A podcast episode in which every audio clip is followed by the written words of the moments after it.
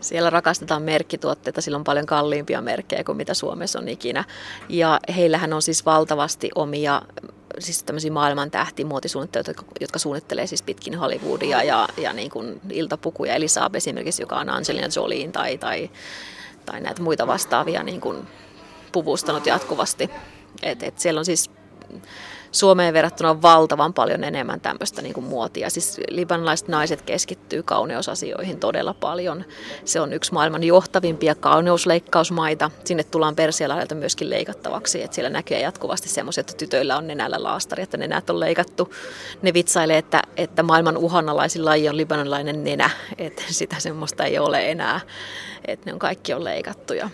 Ja se ulkonäkökeskeisyys on tosi niin kuin iso juttu. Libanonissa siis esimerkiksi, jos puhutaan pukeutumisesta, niin mä en ole missään maailmassa nähnyt niin niukkoja ja piukkoja vaatteita kuin mitä Libanonissa on. Siis siellä on näitä bikinipeipejä ja kaikkea muuta niin paljon, että niitä ei näe, Suomessa ei pukeuduta niin seksikkäästi kuin mitä siellä. Ja siellä siis myydään niin valtavan niin kuin suorastaan pornoja alusvaatteita, että mä en ole myöskään sellaisia nähnyt missään muualla kuin Lähi-idässä. Että niitä on valtavasti siis Syyriassa, Libanonissa. Mikä on ollut mieleenpainuvin juttu, minkä sä oot tehnyt nyt vuoden aikana tuolla Lähi-idässä? Tietysti se Syyriassa sisällissodan keskellä se oli niin kuin tosi erikoinen, mutta onhan siis, olen mä nyt aikaisemminkin käynyt kriisioloissa, mutta siinä tietysti jäi ne ihmiset mieleen heidän niin kuin tekemisensä. Aleppossa rintamalinjalla hääpukuliikettä pitänyt nuori nainen, joka siellä keskellä taisteluita niin kuin myi juhlakolttuja, että mitä hänelle kuuluu. Kyllä siellä, niin kuin siellä vietetään yhä edelleenkin häitä ihan normaalisti ja se kuitenkin isoissa kaupungeissa Syyrian hallituksen alueilla, ja siis kyllä kapinallistikin alueilla, mutta ehkä vähän rajoitetummin. Ihmiset käy koulussa, opiskelee, rakastuu, menee naimisiin, syntyy lapsia. Siellä kuitenkin asuu vielä miljoonia ihmisiä siellä, niin kuin, ja on semmoisia pieniä kohtia, varsinkin Damaskoksessa, Aleppossa, isoissa kaupungeissa, jossa pyritään tai pystyvät kohtuullisen normaalia elämää elämään. Että on vielä myöskin rahaa ostaa jonkun verran niin kuin hääpukuja ja muuta vastaan. Totta kai niin kuin hänkin kertoo, että 75% on myynti laskenut sodan aikana ja on vaikea saada materiaaleja ja muuta vastaavaa. Se kauppa oli tosiaan niin kuin 200 metrin päässä rintamalinjasta. Sen kaupan ikkunat oli rikkoutunut monta kertaa granaateissa. Siinä oli ihmisiä kuollut suoraan siinä kaupan edustalla. Että hänkin on niin kuin ihmislihaa siivonut ikkunoista, näyteikkunoista hääpukujen päältä.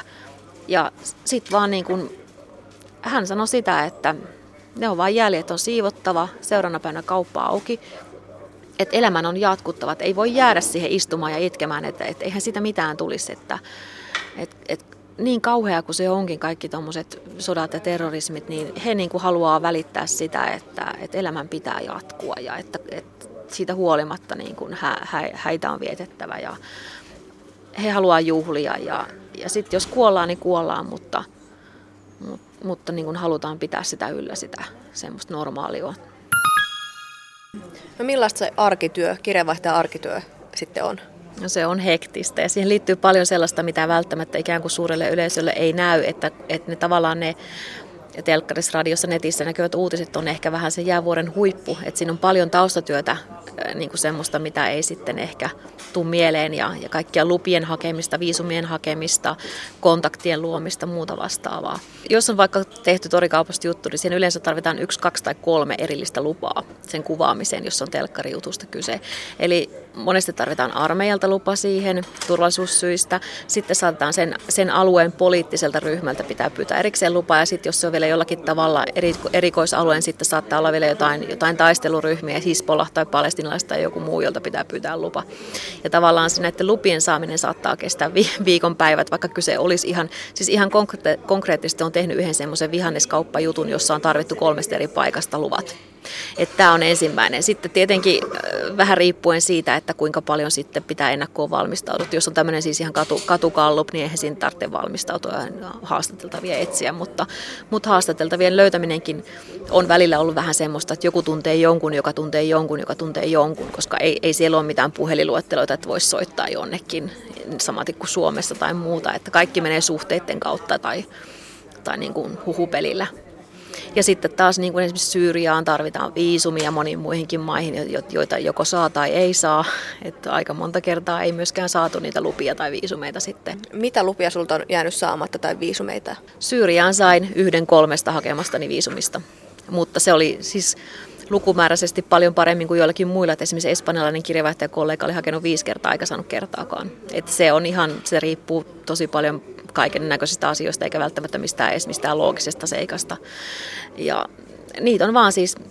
Viisumeita ei välttämättä saa. Sitten taas lupa-asioita voi olla jotain semmoisia, että jonnekin alueelle esimerkiksi ei ole päässyt tai että esimerkiksi Hizbollah ei suostunut yhteistyöhön jutun kanssa, että he ei päästäneet omalle alueelle ja muuta vastaavaa. Että suomalaisena joko saattaa saada helpommin lupia, koska katsotaan, että on puolueettomasta maasta, jos he tietää, missä Suomi on. Kaikki ei aina ihan välttämättä tienneet sitäkään.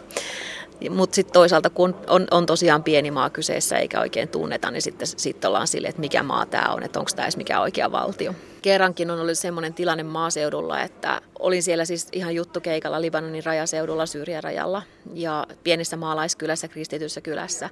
Ja siellä tuli semmoinen maanviljelijä sitten tuli kyselemään, sillä oli pitkä puukko vyöllä ja kuokka kädessä, että milläs asioilla liikutaan, että ootko vakoilija, ootko Israelin vakoilija. No en ole, että on Suomessa toimittaja ja sitten just, että missä se Suomi onkaan ja mitä sen tapahtuu. Mutta ei se mitään siinä, sitten juttelemalla se tilanne raukesi ja hän kutsui syömään, ei me sitten menty. Mutta tämmöisiä tilanteita tulee, että kysytään, että ootko vakoilija ja mikä on Suomi ja missä se on. Sä puhut varmaan arabiaa. Joo, siis auttavasti puhun. Pärjäisikö siellä ilman arabian kielen taitoa? Pärjäis. Siis Libanonissa ihmiset on koulutettu ja ne puhuu englantia ja ranskaa niin kuin valtaosa siis erittäin hyvin. Paljon paremmin jopa kuin monessa muussa paikassa. Syyriassa ei ehkä ihan niinkään ja Jordaniassa. Mutta totta kai mulla on siis käytössä oli koko ajan niin kun avustajat ja tulkit sitä varten sitten, että jos oli sellaisia tilanteita. Mutta mun sanavarasto, arabian sanavarasto perustuu ruokaan ja sotaan.